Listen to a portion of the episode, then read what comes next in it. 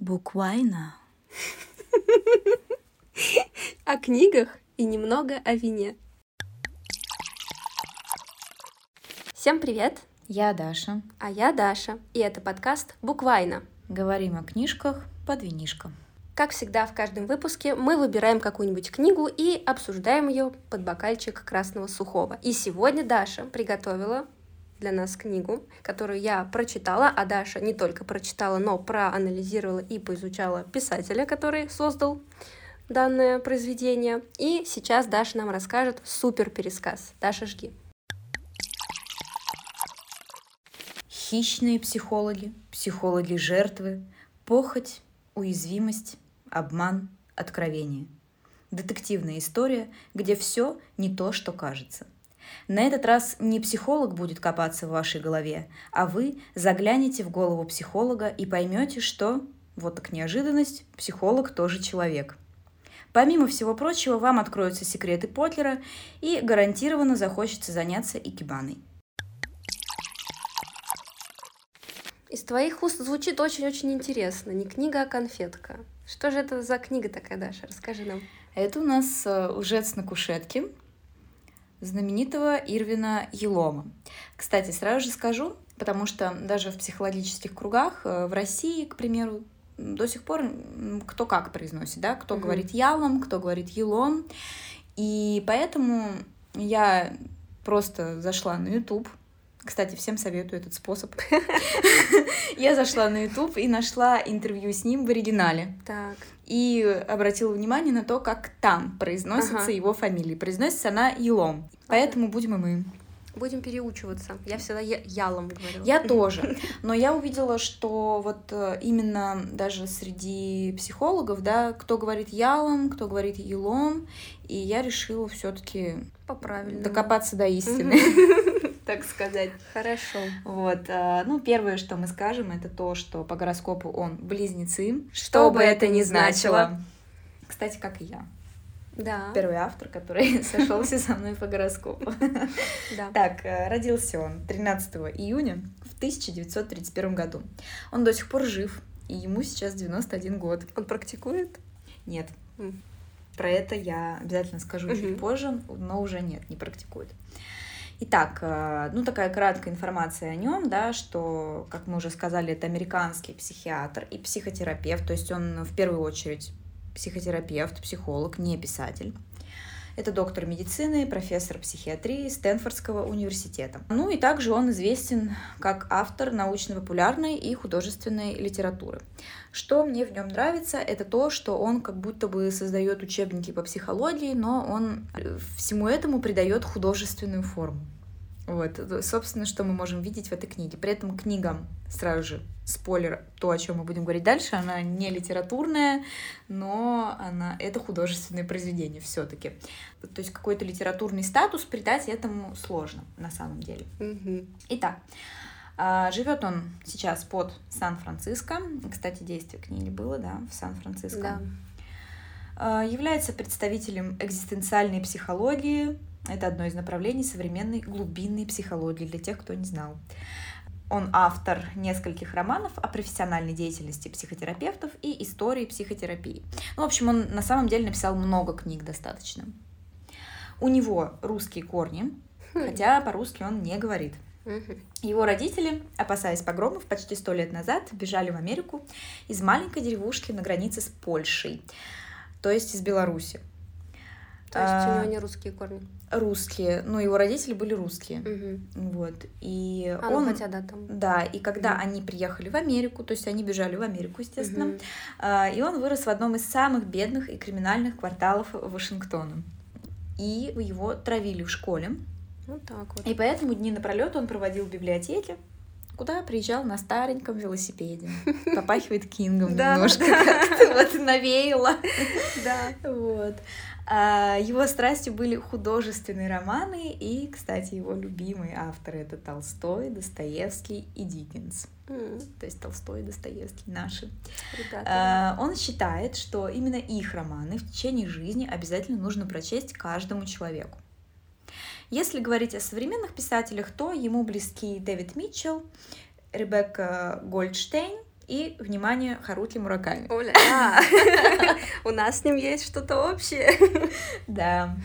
Что касается его деятельности как психотерапевта, то он считает, э, придерживается такой точки зрения, да, что для каждого пациента должна изобретаться новая психотерапия, потому что у каждого человека есть уникальная история.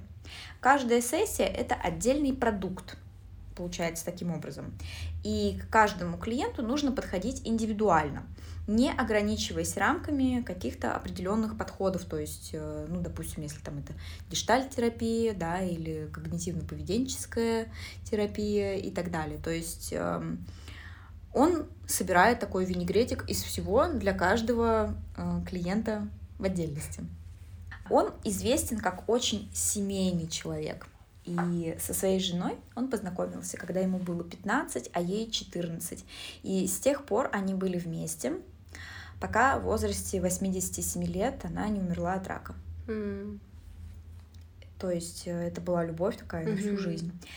А, и вообще он верит в брак, и далее я приведу цитату из одного из э, интервью с ним. Mm-hmm. Он говорил, я верю в брак и всегда верил особенно если у вас дети.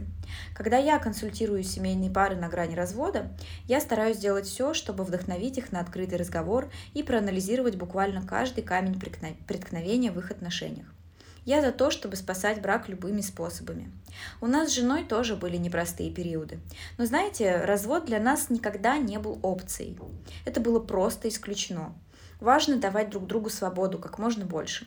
Моя жена обожает Францию, и минимум два раза в год она туда ездит, повидаться с друзьями. Она обычно едет одна, а я остаюсь дома, потому что не говорю по-французски и потому что это хорошая возможность немного отдохнуть друг от друга. Для меня идеальный отдых – это тропики, занятия скуба-дайвингом. Мерлин, его жена, этим не увлекается, но мы безмерно уважаем и любим друг друга. Это главное. Дальше он говорит о том, что на самом деле важно не ошибиться в выборе второй половины. То есть это залог успешного брака, да, что это реально должна быть твоя вторая половина, и ты должен в ней не ошибиться.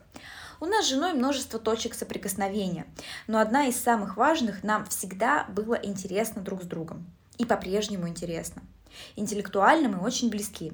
Например, мы оба обожаем классику и часами можем обсуждать прочитанные книги.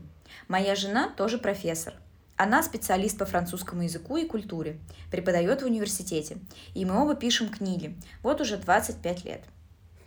То есть э, здесь мы можем видеть его лайфхаки, да, интересно друг с другом, интеллектуально быть близкими. Э, то есть, когда у людей есть что-то, о чем поговорить на протяжении всей жизни. На самом деле люди часто учатся на протяжении всей жизни, узнают для себя новое, да, и когда можно поделиться этим, и когда другому человеку это тоже интересно, чем ты делишься, а тебе интересно то, чем поделится он. То есть вот такой лайфхак. Да, слушайте старину Ирвина Елома. Да. Он плохого не посоветует. И у него есть книга в соавторстве с его покойной женой, mm, где интересно. они описывают все процессы ее умирания. Ой. Именно Ой. с эмоциональной стороны. Угу. И если я правильно поняла, то есть я не читала эту книгу, но по источникам, вот, где я изучала эту информацию, mm-hmm. да, если я правильно поняла, то заканчивает эту книгу он уже один, без жены, а, где делится тем, как справляется с утратой. Mm-hmm. Если что, книга называется «Вопрос смерти и жизни». Ну и как раз консультации он прекратил в возрасте 80 лет. Mm-hmm. С этим есть история. То есть почему? К нему пришла клиентка, а он забыл, что она должна была прийти. Вот тогда он понял, что пора остановиться. И все, то есть он говорил о том, что они поплакали с этой клиенткой во время сессии оба.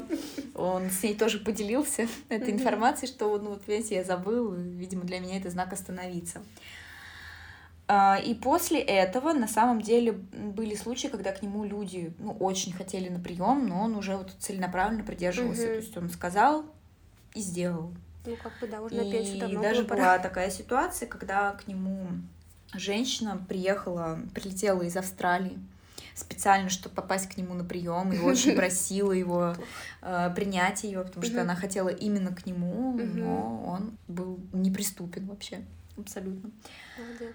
А, ну и, наверное, на самом деле, поскольку он был не писатель все-таки больше, да, а угу. психотерапевт, угу. и это его основной вид деятельности на протяжении жизни, он у него нет такого, что у него там какая-то супер интересная биография, какая-то выделяющаяся. Угу. Достаточно скучно все на самом деле. Ну, скучно угу. с нашей точки зрения. На самом деле все достаточно стабильно, спокойно. Вот. В соцсетях а, не ругается, в твиттерах да, не постит. Да, ну, то есть ничего такого, да. А, и поэтому особенно о нем нечего сказать, но я могу сказать, что у него, по-моему, четверо детей, вот, внуки там уже, понятное дело. Да. Но самое главное для меня было вот э, его вот трепетное отношение к жене, вот этот союз очень сильный. Меня это впечатлило, на самом деле. Ну и напоследок про Ирвина Юлома, это тоже из одного из интервью с ним. Совет от него. Так. Надо учиться жить без сожалений.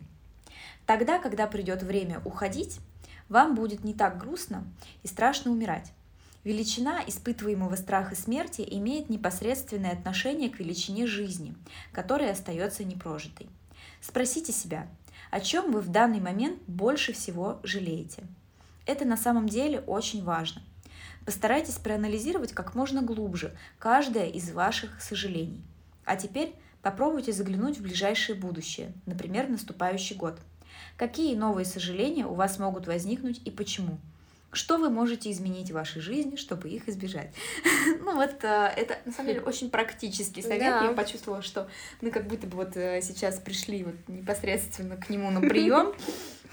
Или он написал книгу, знаешь, из разряда книг э, что-то вроде к себе нежно, вот таких вот, где даются конкретные практики, и да, вот это да, вот да. одно из заданий там. Да.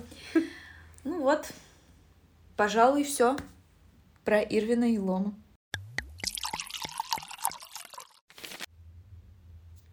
Так, ну теперь Даша расскажет нам про саму книгу. Напомню, что это «Лжец на кушетке».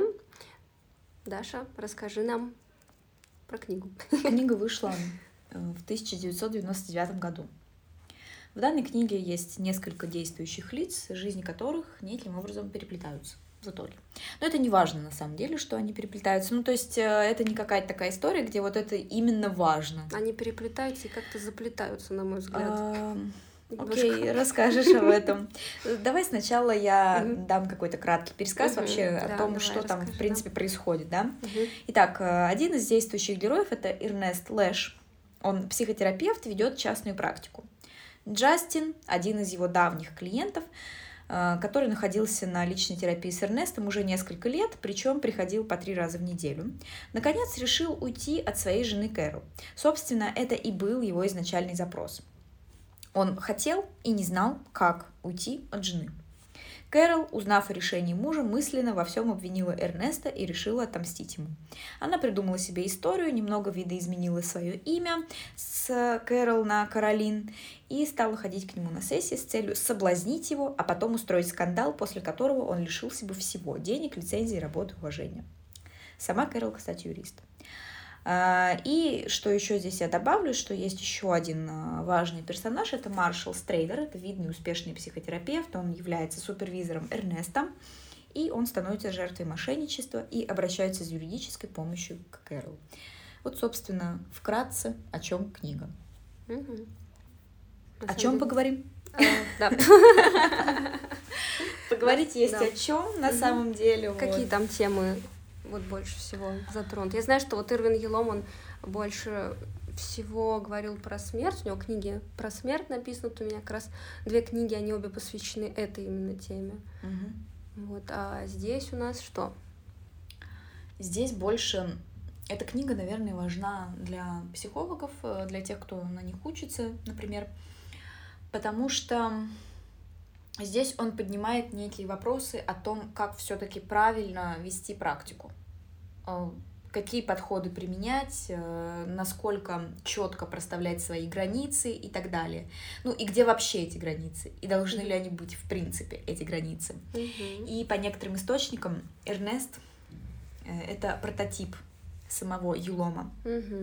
В одном из источников я узнала, что это по его собственным словам, но, к сожалению, я не смогла найти, где он про это говорил, но я нашла, что в книге «Вглядываясь в солнце» он рассказывает э, об историях из своей практики, и вот там как раз можно проследить uh-huh. вот эту связь с Эрнестом. Uh-huh. То есть, в принципе, он взял что-то из своей жизни и сюда и тоже добавил. Вот, эм, как мне кажется, что в этой книге он провокатор, сам автор, uh-huh. то есть сам автор, а, не, э, не Эрнест, герой, uh-huh. да, а вот именно Ирвин Юлом, он провокатор, он проверяет, как мы, читатели, ну и гипотетические пациенты, клиенты, отнесемся uh-huh. к тому, что там происходит. А, а что там, собственно, происходит? То есть после прочтения этой книги у меня сложилось такое впечатление, вообще скажем сразу, да, поднимается тема секса между терапевтом и пациентом. И более того, это поднимается даже не в том плане, что это на каких-то добровольных, ну, есть и на добровольных началах, но также там говорится о том, что насилие происходит, да, и насилие как бы путем обмана. То есть приходит человек на сессию, и проходит несколько сессий, и терапевт убеждает своего пациента, что ему просто необходимо заняться с ним сексом, и это будет э, частью лечения. И какое-то время они занимаются сексом во время сессии, то есть человек приходит на консультацию, да, они занимаются сексом, человек платит за это деньги.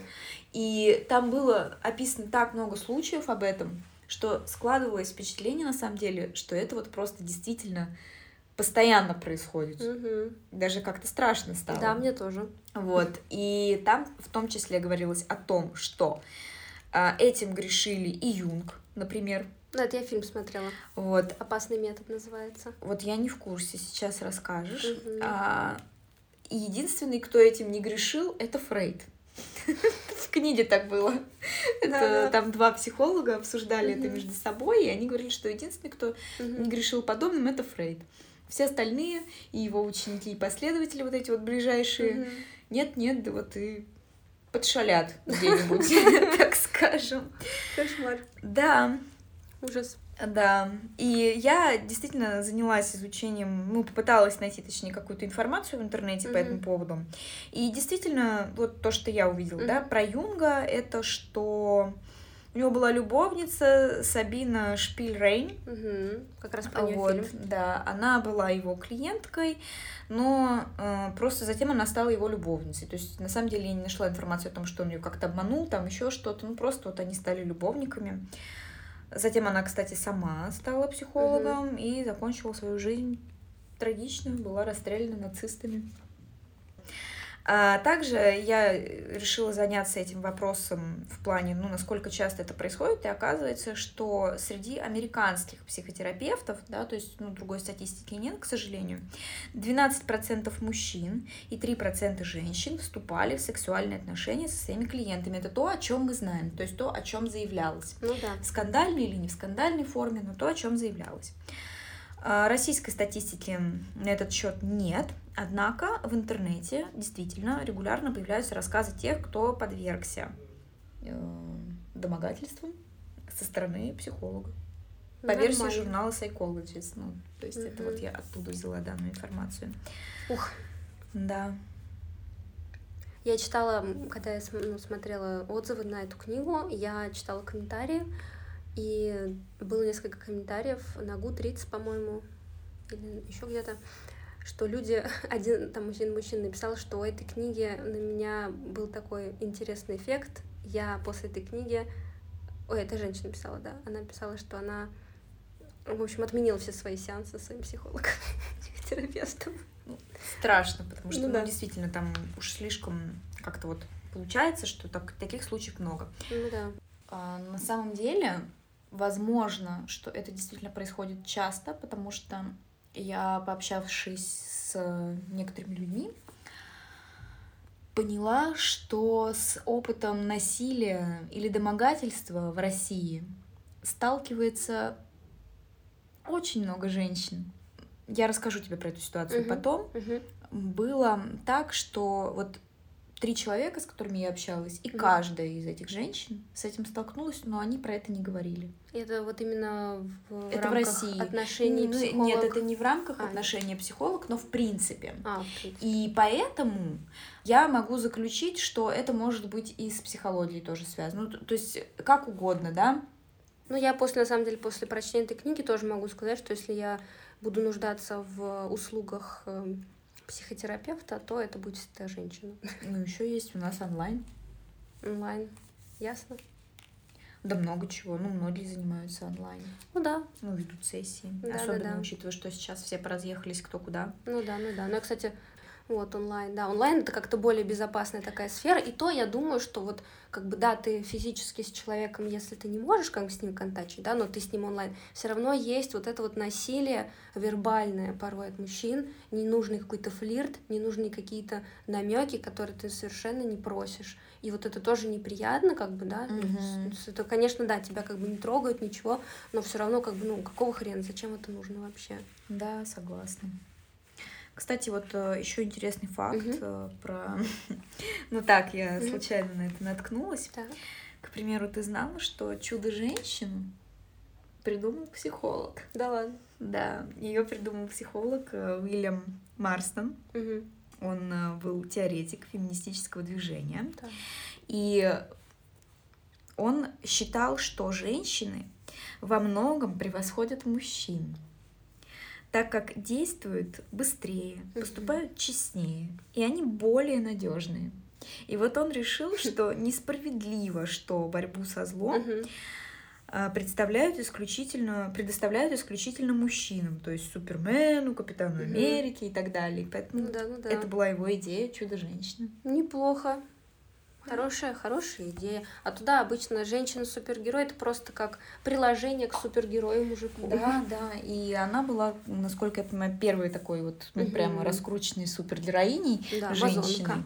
Да, вот. И, собственно, вот это было благодаря психологу. Интересно. Да. Так, ну ладно, вернемся угу. к книге. Угу. Ну что, вот э, первое, как раз с чем мы сталкиваемся, да, это история Сеймура и Бель. Это у нас в прологе. Угу, идет. предыстория. Да. Вот что ты конкретно можешь про это рассказать? Что я почувствовала?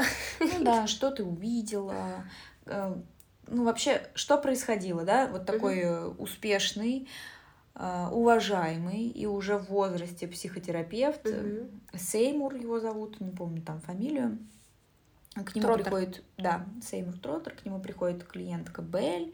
Ну, он так ее назвал, то есть угу. он не называл ее настоящее имя, он ее так называл. Угу. А, и она очень проблемная женщина, вот просто, которая занимается саморазрушением просто по полной. То есть там угу. и наркотики, и беспорядочный секс, и ну все что угодно, да. При этом у нее как бы есть муж, угу. и они не бедствуют. Ну, то есть она, у нее есть деньги, у нее есть муж, и при этом вот такая и вот ситуация. Красавица. И она еще и красавица. И она с самого начала сильно начинает на него наседать, что ей просто необходим секс с ним, и он ей ставит, э, он заключает с ней уговор, да, что там, по-моему, 16 или 18 месяцев угу. они, она будет следовать всем его указаниям и не будет принимать наркотики, угу. алкоголь, э, заниматься там вот этим сексом беспорядочным и так далее, и тогда он ей даст желаемое. Он рассчитывал якобы на то, что за это время она станет другим человеком, и ей уже и самой будет не нужен mm-hmm. этот секс с каким-то престарелым, толстым э, полуинвалидом, потому что у него были проблемы еще mm-hmm. и со здоровьем, да, вот, да. и он был и с лишним весом тут, и в возрасте уже в таком преклонном. Mm-hmm. Вот. Что ты здесь рассмотрела, твой взгляд? Ну, вообще закончилось это, естественно, чем? Что у них был секс и скандал. Да. Из-за этого. Скандал. А потом, так полагаю, они оказались потом вместе. Вот. Ну, в общем, я... Э, во-первых, когда я читала эту историю, меня подкатывала тошнота, потому что это было очень неприятно. Угу. Ну, то есть вот это вот э, больное, вот это вот э, увлечение пациентки мужчиной, понимая, что так делать нельзя, и это против этики, тем более, да, против вообще всего просто. Разумеется, да. И у меня просто, я, ну, не знаю, у меня были очень противоречивые чувства. Естественно, я очень не хотела, чтобы они тут вместе каким-то образом соединились, mm-hmm. скажем так.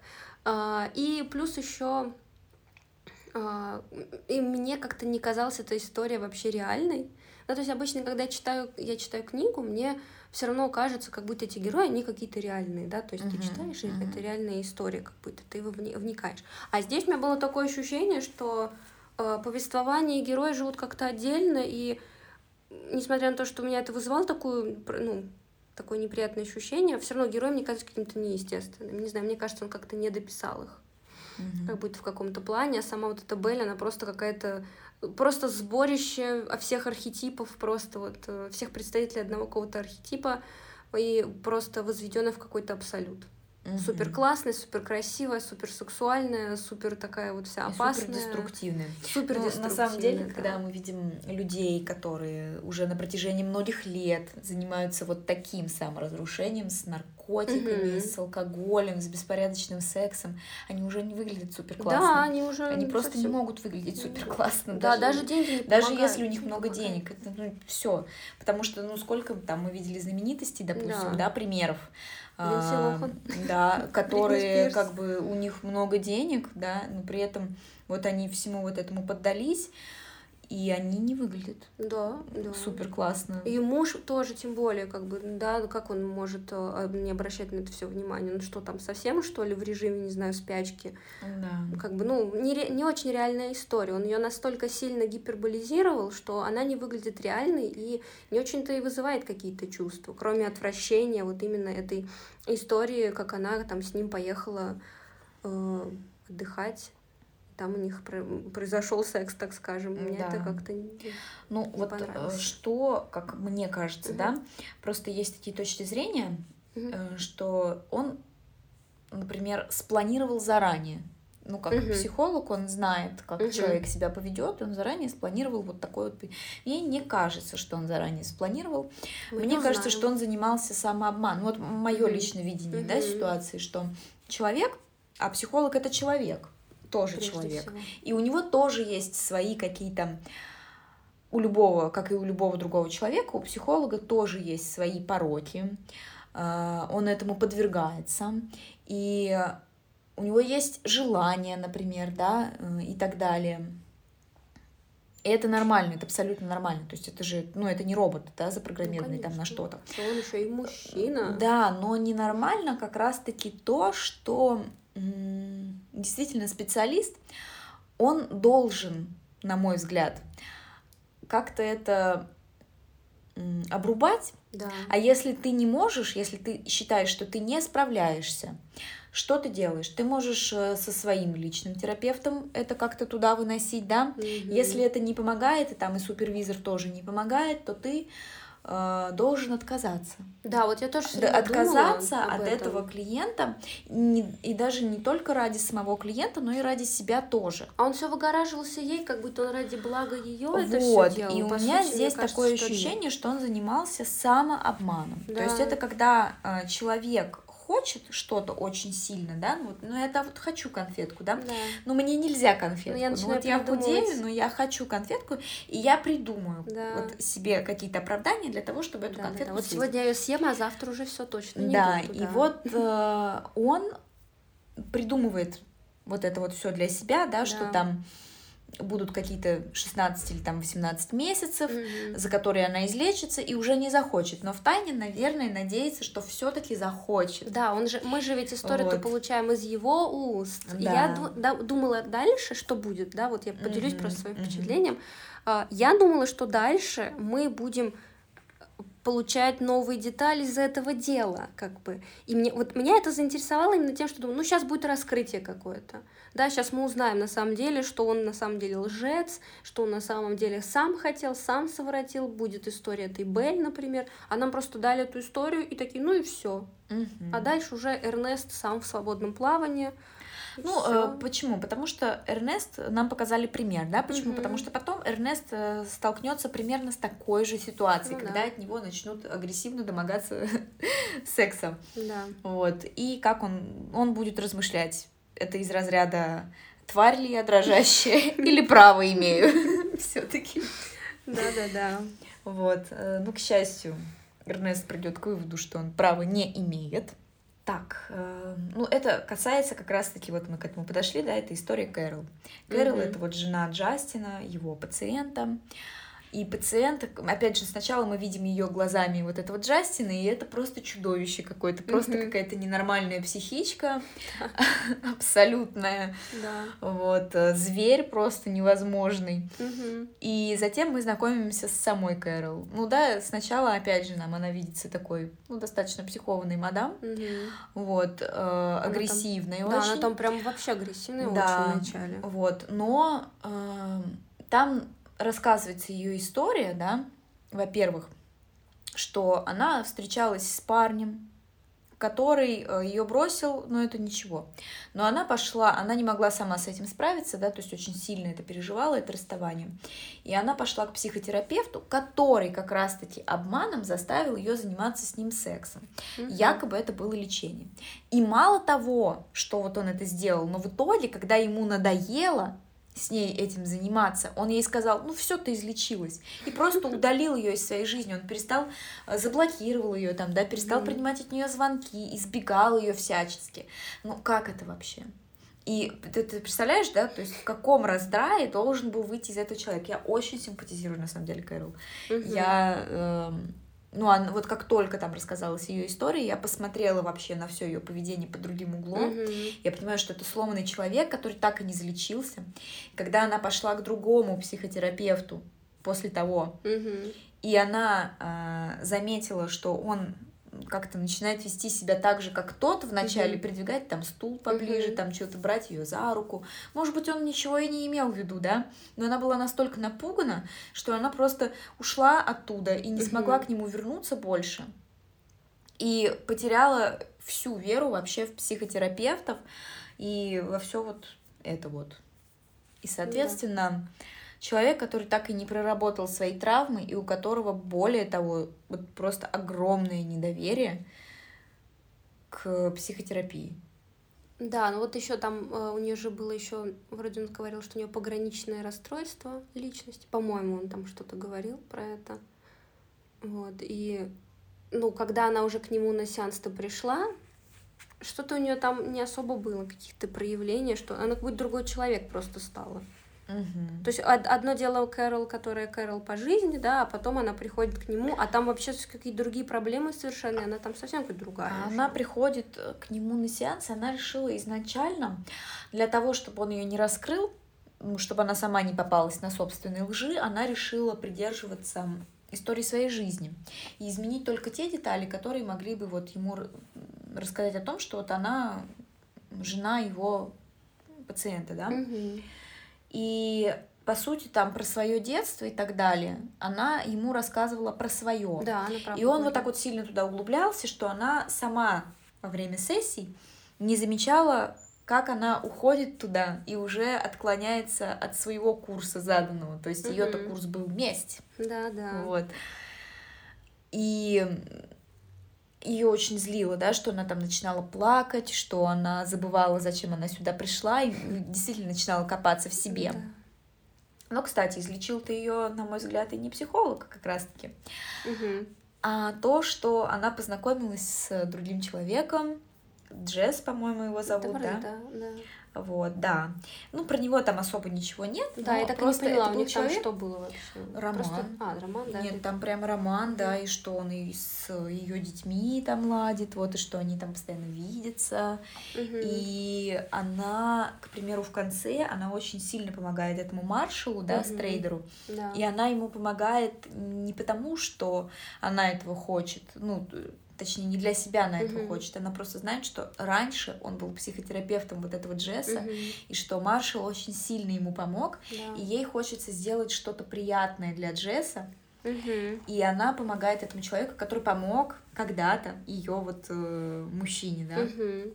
нынешнему. И при этом она знает, что она не может рассказать ему об этом, потому что она, как юрист, угу. тоже должна сохранять конфиденциальность да, полную. Да. И она как раз-таки там были ее размышления насчет того, каково это, когда ты делаешь э, добро, и именно что ты его делаешь не ради какого-то самопиара, да, потому что ты не можешь об этом рассказать. Ты просто сам знаешь, что mm-hmm. ты сделал что-то доброе, что-то хорошего да. для этого человека. Да. А вот этот вот ее психолог, которого звали Ральф Кук. Ральф Кук. Это тот, который ее насиловал. А, да, да, да, да, да, да, да. Ну, нет, Кэрол здесь действительно, э, ну, для меня она тоже была единственным, наверное, адекватным персонажем на самом деле, потому что, ну, если уж так, то все вот эти, даже Эрнест, например, мне вообще не нравился. Мне сначала Эрнест вообще бесил. Ну, он бесил тоже сильно. меня. Да, он, он мне был противен. Да, мне тоже. Он меня вызывал отвращение. Но в конце книги я уже более или менее к нему относилась. Да, потому в конце что он книги как я бы, тоже, да. Он преодолел свои вот эти все. Но все равно, как бы, Наверное, Ирвин Елом этого и хотел нам показать, да, вот то, что мужчины, как бы, ну вот они вот такие вот мужчины, как бы, и образ мысли у них вот именно такой, но все равно это было немножко жутковато, конечно, да, что ты вот идешь просто спокойно или там сидишь, например, он на тебя пялится и воображает всякое.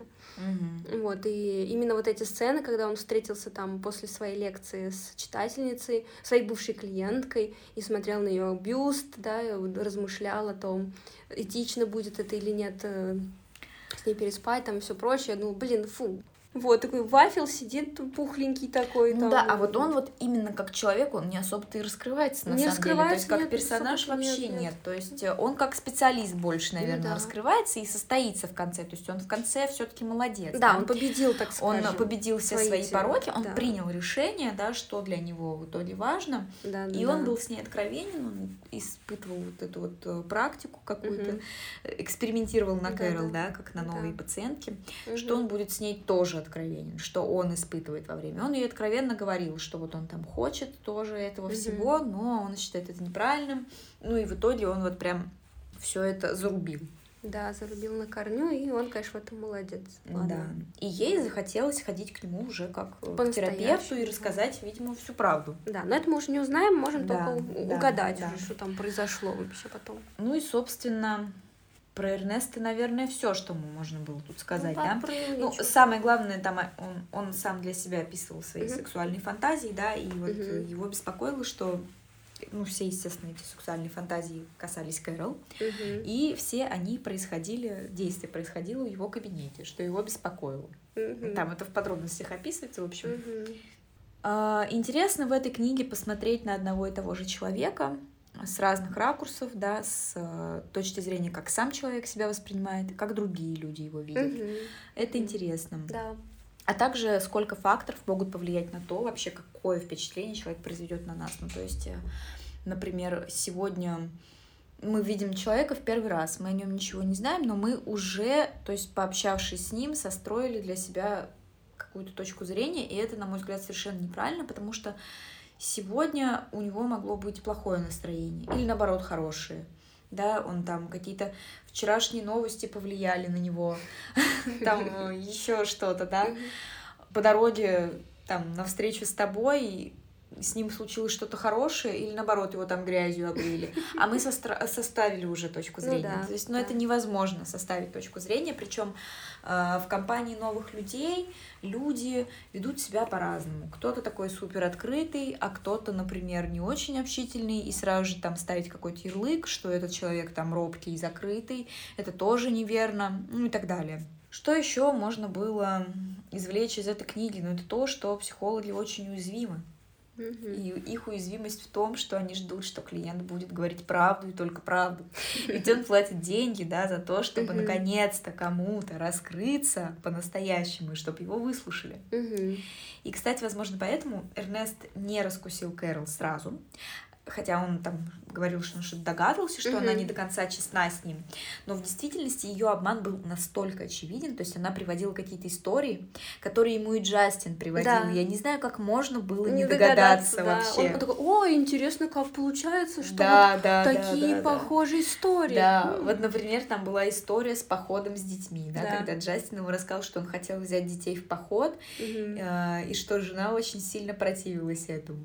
Да, да. И Эрнест ему еще посоветовал не идти ни на какие компромиссы в этой ситуации. И она ему тоже рассказала эту историю. Да, да, да, да. Причем с другой стороны, Да, как она да, это что муж видела. настаивал очень сильно на Да, походе а у них там то ли аллергия, то ли еще что-то Да, было. да, и- да. А муж-то этого не знал. То есть, опять же, насколько сильно ей не подходил этот человек, ее Да. муж, если он даже не знал про ее аллергию. Мгм. Ну, она настолько не была близка с ним.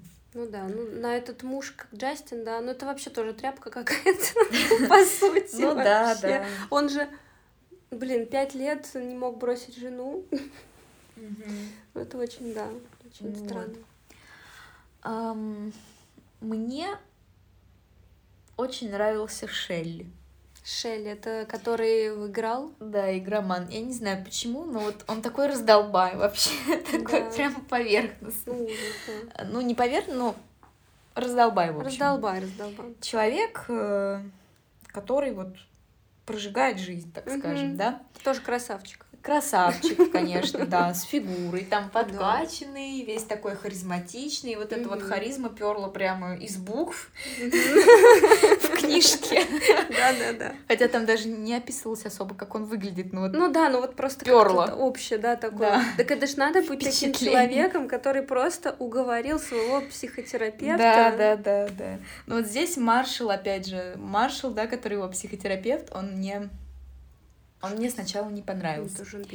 Но он мне не понравился, когда вот у них было вот это собрание, там их какого-то клуба, да, и где он хотел стать президентом, Да-да. и для этого нужно было сместить там старикана какого-то, и он, этот старикан, его еще обучал там во всем. Сет Пейнт, по-моему, его зовут, тоже уважаемый там психотерапевт, который был одним из основателей вот этого сообщества психологического. И вот он хотел его сместить побыстрее, там поднимал какие-то вопросы против него, да. Да. А, и вот в тот момент мне казалось, ну вот такой неблагодарный человек, там все. Ну и Мгм. я действительно до сих пор как бы вот это такой вопрос для Мгм. меня. Но в итоге мне Маршал был чем-то симпатичен. Потом, Мгм. когда он стал раскрываться, Мгм.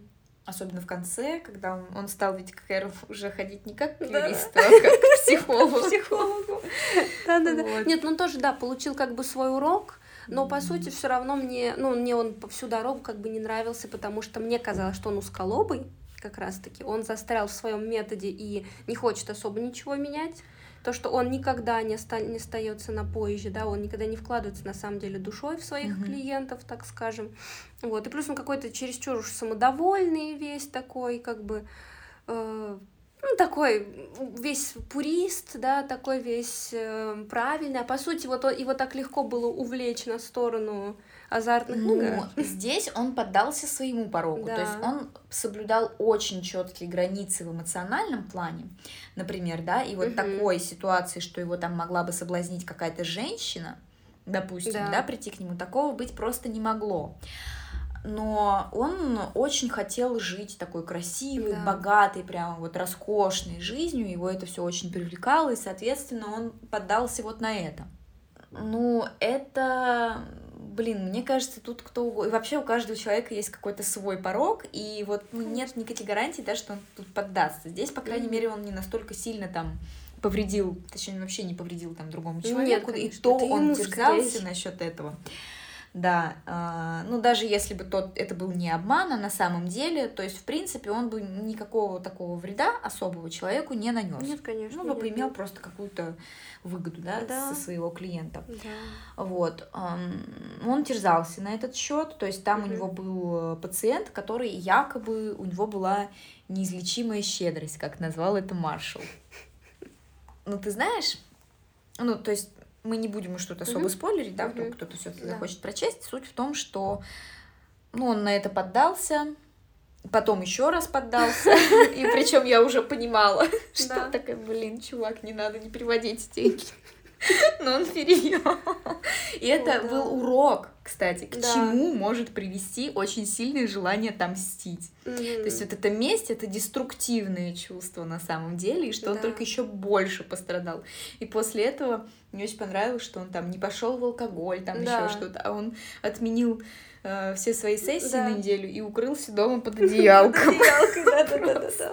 Он просто решил, да, переосмыслить Я скажу, почему он мне был очень симпатичен. Знаешь, сейчас есть такие вот эти вот э, супер направления, что типа мы если с нами там что-то происходит неоднократно, то это мы сами виноваты. Угу. Вот есть такая точка зрения, да, что ну, мы притягиваем угу. это, мы да. притягиваем там угу. определенных людей, угу. мы там выбираем определенных людей да, и так далее, и так далее. Особые. Да, да, да. Вот я на самом деле всегда с таким подозрением к этому на это все смотрю. Угу. Вот. Мне кажется, это неправильно, и вот я к нему просто испытала огромный такой прилив симпатии в момент, угу. когда к нему как к своему супервизору приходит э, Эрнест, угу. и они начинают говорить о том, что ну вот женщины подвергаются там насилию, ну и даже вот сексу со стороны там психотерапевта, да, угу. и Эрнест Эрнест говорит такую фразу, то есть у тебя сейчас цитату, да, что угу. сказал Эрнест и что ему ответил маршал. Эрнест говорит, как вы знаете, мне уже доводилось работать с пациентами, пережившими насилие, и меня, как никого другого, возмущает это бессовестное предательство. Но если с одной и той же женщиной два или три раза случается что-то подобное, я не знаю, может, имеет смысл разобраться с ее бессознательными мотивациями. Вот. Ай-яй-яй, и что ему отвечает маршал? Да. Эрнест, Энергично затряс головой маршал. Это первый и последний раз, когда вы слышите от меня такие слова. Но это как раз тот случай, когда бессознательные мотивации не имеют никакого отношения к делу. Когда происходит сексуальный контакт терапевта с пациенткой, мы должны игнорировать психодинамику и переключить все внимание исключительно на поведение. Терапевты, вступающие в сексуальные отношения со своими пациентками, всегда безответственны и деструктивны. Им нет оправдания. Они не должны были этого делать. Возможно, некоторые пациенты испытывают конфликты в сексуальной сфере. Возможно, они хотят соблазнить мужчину или женщину, занимающего авторитетное положение или обладающего властью. Возможно, они сексуально импульсивны. Но ведь это именно то, в связи с чем они обращаются к терапевту. А если терапевт не понимает этого и не способен работать с этим, ему стоит заняться чем-то другим. Хорошо сказал. Да.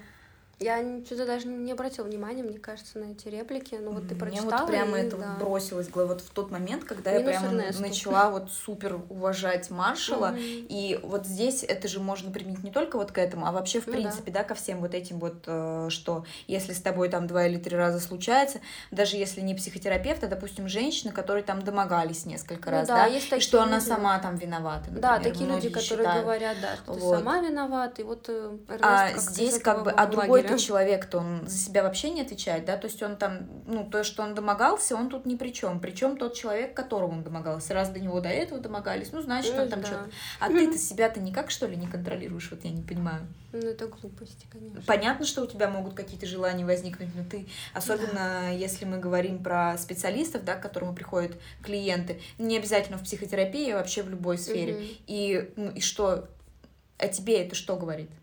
И вот Эрнест, он тут, видишь, тут что-то начал тут подумывать, а может да, это да, вот, да, ну, да. это вот не во мне дело, да? Угу. Перевалить ответственность, в общем. Да. Маршал говорит, нет, никакой ответственности никуда перекладывать нельзя. Угу, да, в этом... Нет, Вся ответственность прям, да, за твои поступки, ответственность на тебе. Да. И как там вел себя другой человек, это не имеет значения. Ты виноват в своих поступках. Угу. Ты принял это решение, так или иначе. Маршал крут в этом плане, да. Вот. И здесь он мне вот прям... Я его зауважала.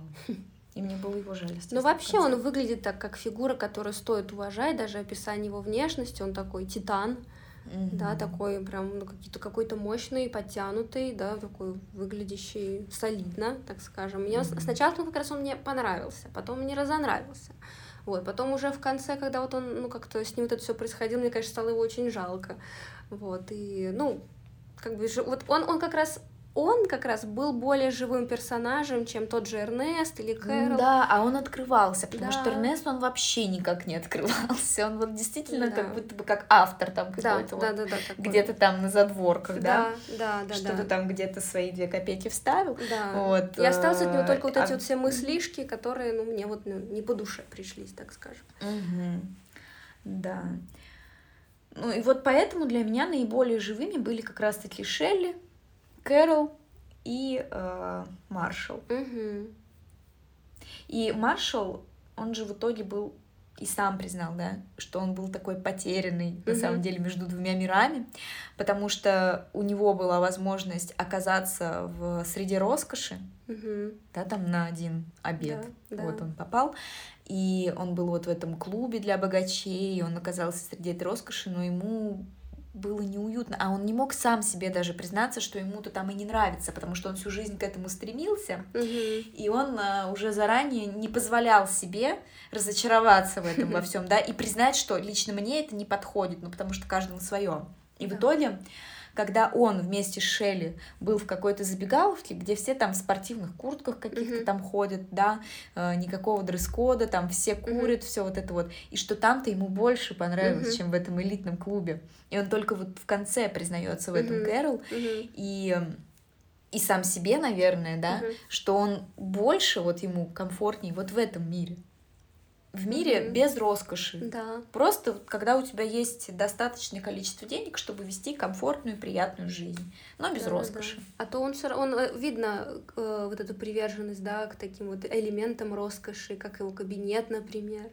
У Эрнеста был довольно скупой такой кабинет, как бы, ну, начинающий такой. Типа. Да, да. А у Маршала вот там, были, да. бокалы Он любил предметы искусства, да. э, там, дорогие, да, и так далее. Ну, то есть еще, кстати, мне там понравилась цитата, наверное, mm-hmm. можно ее сюда отнести. Mm-hmm. В шахматах, как в жизни, когда партия заканчивается, все фигуры, пешки, ферзи и короли оказываются в одном ящике. То есть, Хорошая цитата. как ты проживешь свою жизнь, в итоге-то конец-то один и да, тот же. И да. это, кстати, Кэрол говорила, по-моему, Маршалу. Вот она ему приводила, угу. цитировала своего дедушку. Угу. Не знаю, у тебя есть э, что добавить, или я могу перейти к вопросу? Да нет, мне, по сути, нечего, наверное, добавить. Я, если у тебя будет вопрос, как мне вообще понравилась книга или нет? Да. Будет. Ну тогда я это оставлю все для нет, вопросов. Ну, ты можешь сказать, на самом деле, как твое общее впечатление от книги. Хорошо, я поделюсь своим общим впечатлением. А, ну, в общем, первый пункт это то, что мне кажется, эта книга для эм, среднестатистического читателя вообще не подходит. То есть для обычного обывателя, такого как я, допустим, эта книга не подходит. Mm-hmm. Мне было неинтересно читать. Mm-hmm. То есть история была нормальная, да, то есть, ну, это как обычный какой-то сюжет. Когда у тебя есть сюжет в книге, да, ты, ну, как-никак, ну, ты хочешь узнать, что там будет дальше. Поэтому, естественно, я, ну, читала, чтобы узнать, что будет дальше. Хотя я рассчитывала, конечно, на более такой, под, ну, глубокий сюжет. Но у меня нет претензий к Ирвину Ялому mm-hmm. потому что он все-таки психотерапевт, он не писатель, поэтому его книга, она а, как ты и говорила, да, то есть ее нельзя как-то в каким-то рамкам определенным отнести. А, но как литературное произведение, на мой взгляд, оно довольно скучное. Я смотрела хорошие отзывы и плохие. Хорошие отзывы в основном дают люди, которые относятся хоть каким-то образом к психотерапии, mm-hmm. к психологии, или те, кто посещают психотерапевтов.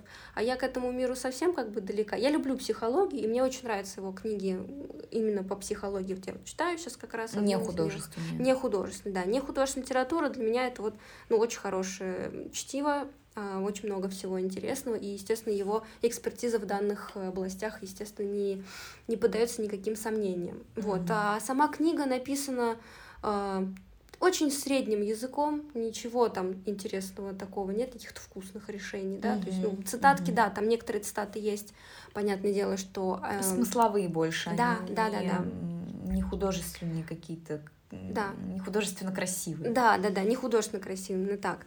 А, какие-то повороты в сюжете были, может быть, интересны, да, то есть было интересно, может быть, именно за Кэрол наблюдать в целом. Mm. Не за Шелли. За Шелли, ну, ну не знаю, нет, не на, на, наоборот, кстати, я так подумала сначала, зачем ну, вообще тут нужен. То есть вообще в целом угу. очень много было ненужных историй, на мой взгляд, книгу можно было сократить. Это лично мое мнение. Мне вот понравилось, например, в истории Шелли, что Маршал, он все-таки выступил как свой парень, такой, который помог Шелли. Ну это да, вот это потом в конце я уже поняла, зачем он нужен. найти. Да, да, да, вот это вот их как бы вот это вот э, связь потом, да, когда он mm-hmm. ему помогал выиграть, да, когда тот, он ему помогал, это еще, да, это было, то есть там были удачные такие отрывки, которые были, ну, в принципе, довольно неплохие, вот, но книгу я эту перечитывать, конечно, не буду. Ну, то есть угу. я считаю, что... Ну, я тоже вряд ли буду ее Эта книга интересна именно псих... Э, ну, псих... профессионалам, так скажем. Угу. Вот, то есть угу. много идей именно в той сфере. Много, все равно много-много всего именно на этику Угу. Вот, и я некоторый момент просто пролистывала. Ну вот у меня вопрос. Да. Кому из персонажей ты все-таки симпатизируешь, если они вообще есть? Ну, наверное, все-таки я сойдусь на мнении, что это Кэрол. Только она. Ну, только она, да, потому что, во-первых, она как бы и жертва здесь была, ну, как mm-hmm. бы сначала. Потом мне понравилось то, что она вот такая Мегера, и ты ждешь сейчас, ну, она тут сейчас просто вообще покажет он тут всем, она уничтожит этого Эрнеста, а в итоге она, она оказалась более гибким человеком. Mm-hmm. Вот, и как бы я ее, ну, воспринимала как действительно человека, который меняется по ходу книги, вот, и она хотя бы вызывала какие-то эмоции, mm-hmm. ну, нормальные, позитивные эмоции в конце концов. Mm-hmm. Остальные все, ну, не знаю, психологи с потными ручками, которые так и норовят посмотреть на твою грудь. И как по-твоему, угу. Маршал заслужил угу. то, что с ним случилось, или нет?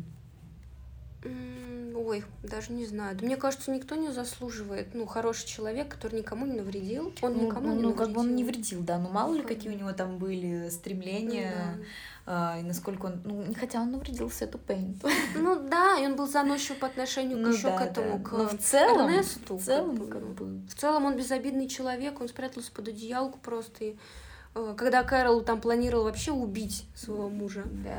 а вот тут с ним такие дела произошли, он просто оказался беззащитен и без, безвреден совершенно, и я думаю, что никто э, из, ну, вообще никто не заслуживает того, что ну, вот его так обманывают mm-hmm. таким образом. Только обманщики сами, конечно. Mm-hmm.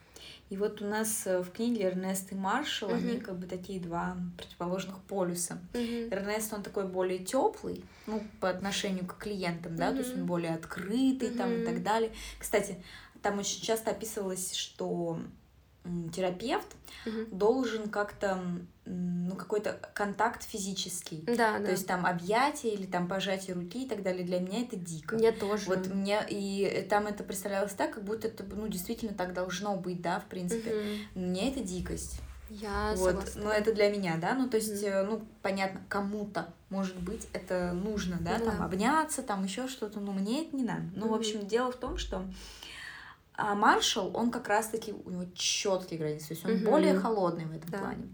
И вот к кому бы ты пошла на прием?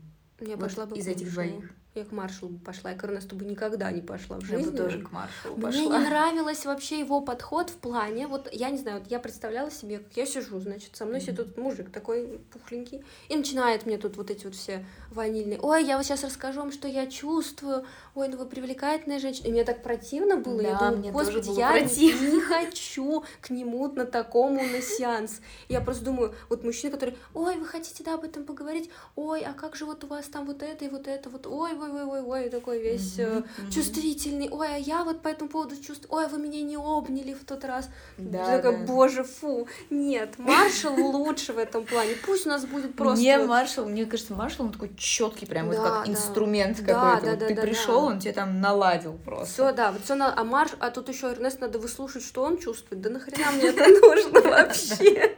Да еще там, когда Кэрол ему говорил, я хочу поговорить вот об этом, он такой, нет, мы не будем тратить на это время. Да-да-да, вообще просто, мы будем говорить о другом. Что значит? Я вот запланировала об этом на сегодня Да-да-да, а еще когда он с ней на кушетку все таки садился, это вообще уже было, ну, просто на тоненькой, просто вот, ну, я думаю, опомнись, опомнись. Да. Вот, так что нет, однозначный ответ нет. Кому-то, да, нужен такой более мягкий, может быть, подход. Да? Ну да, тут опять же, вот опять э, Елон говорил по-моему, даже в этой же книге там mm-hmm. было, что э, если клиент не готов к терапии, ну, такого понятия быть не может, это терапия не готова к клиенту. Ну, вот. там это дело в том, что каждому свой, да, то есть угу. кому-то подойдет Эрнест, кому-то подойдет Маршал, и вообще каждый там специалист, да, он найдет своих клиентов, пациентов, и пациенты найдут своего специалиста. Это в идеале. То угу. есть один человек, он не может быть универсальным для всех абсолютно. Ну да. Ну, это просто невозможно. Ну да, ну и хорошо, конечно, каждому свой подход в целом, да, но в любом случае надо сохранять дистанцию. Да, да, да. Но опять же, у тебя может быть свой подход, но ты сам по себе там можешь быть более открытым, более теплым, да. а с другой стороны ты можешь быть более, ну, таким четким, с четкими границами и, ну, вот, ну, no просто, да, нет. Да, да, да. И вот кому-то такое, кому-то такое. Да. Ну, в целом, у меня вопросы закончились. Ну, а у меня к тебе тоже просто встречный вопрос. В целом, э, тебе вообще как книга понравилась? Сложный вопрос, на самом деле, потому что мне было, ну, то есть у меня не было такого, что я хочу закрыть книгу и перестать ее читать. Но такого не было. Каждый день мне хотелось к ней, ну, то есть я к ней возвращалась, да, я ее не за один день, естественно, прочитала, и я к ней возвращалась, и с каждым разом у меня не было такого, что, блин, не хочу. Мне было интересно ее читать, вот, но я, ну, интересно даже не с точки зрения, наверное, сюжета, потому что uh-huh. сюжета там маловато. Uh-huh. Но мне было больше интересно с точки зрения, как они все раскрываются. Uh-huh. Вот именно, что я поняла, что я могу сейчас там дальше, через несколько страниц, увидеть этого же самого человека немножко с другой стороны. Uh-huh. И мне было интересно на это смотреть. То есть я этого ждала, мне uh-huh. было интересно. С точки зрения как литературное произведение, опять же, мне сложно, потому что вот мне нужно будет прочитать какой-то отрывок, а я никакой не выбрала. Ну, потому что mm-hmm. там ничего такого нет.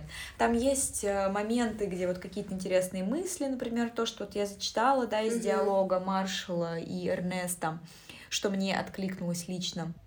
Ну, как литературное произведение, я ее не воспринимаю. Сюжета mm-hmm. там особо нет. Ну, вот, да. Это как э, такой, наверное не самоучитель, а поучитель. Поучитель, Вот. И, ну, мне все равно было интересно. Вот. Но опять же, это больше воспринимается, наверное, как какой-то как учебник по психологии. То есть, вот если посмотреть на него не как на художественное произведение, а как на нон-фикшн психологический, mm-hmm. где вот какие-то там вопросы психологии поднимаются, mm-hmm. я его скорее туда отнесу, но где просто какие-то живые кейсы тебе представляют.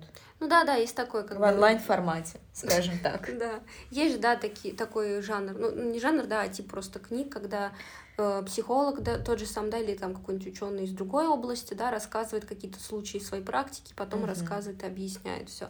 Вот так, такой формат был бы лучше, допустим, и если бы это было сделано не сюжетом вот так, потому что все-таки, ну, он слишком много всего добавил, слишком всего ему захотелось вклинить в эту книгу, да, и плюс еще это было так явно видно, когда он хотел сделать научную какую-то вставку, свой научный mm-hmm. комментарий, что вот вот сюжет проходит, проходит, и тут бац, подождите секундочку, сейчас будет минута занудства. Mm-hmm. Ну, то есть как-то вот, ну, книга на грани непонятного как, mm-hmm. каком-то вообще, вот.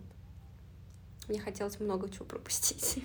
Ну вот, то есть это вопрос неоднозначный. Угу. Если это как художественное произведение, то не то, что не понравилось, а просто не воспринимается в таком угу. ключе для меня. Угу.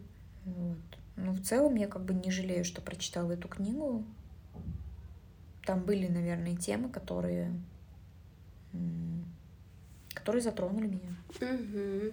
Ну да, меня вот тоже затронуло вот это вот отношение к мужчин-психотерапевтов. И угу. я точно знаю теперь, к мужчин-психотерапевту я просто не пойду что в избежание разных рисков. Не угу. хочу быть в тех 13%.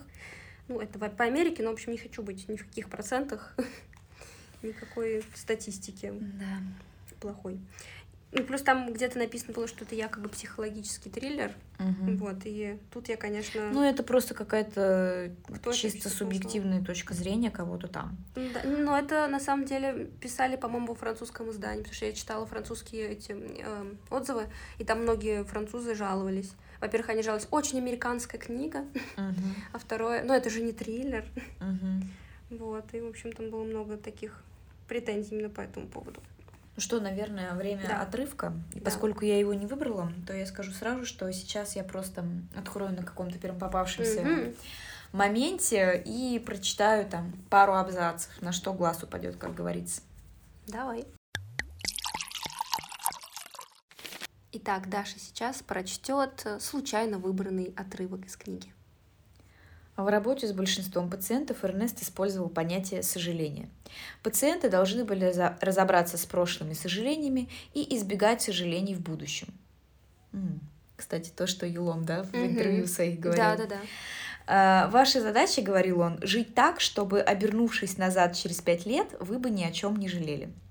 Случалась эта стратегия антиципирующего сожаления терпела неудачу. Но в большинстве случаев она оказывалась действенной.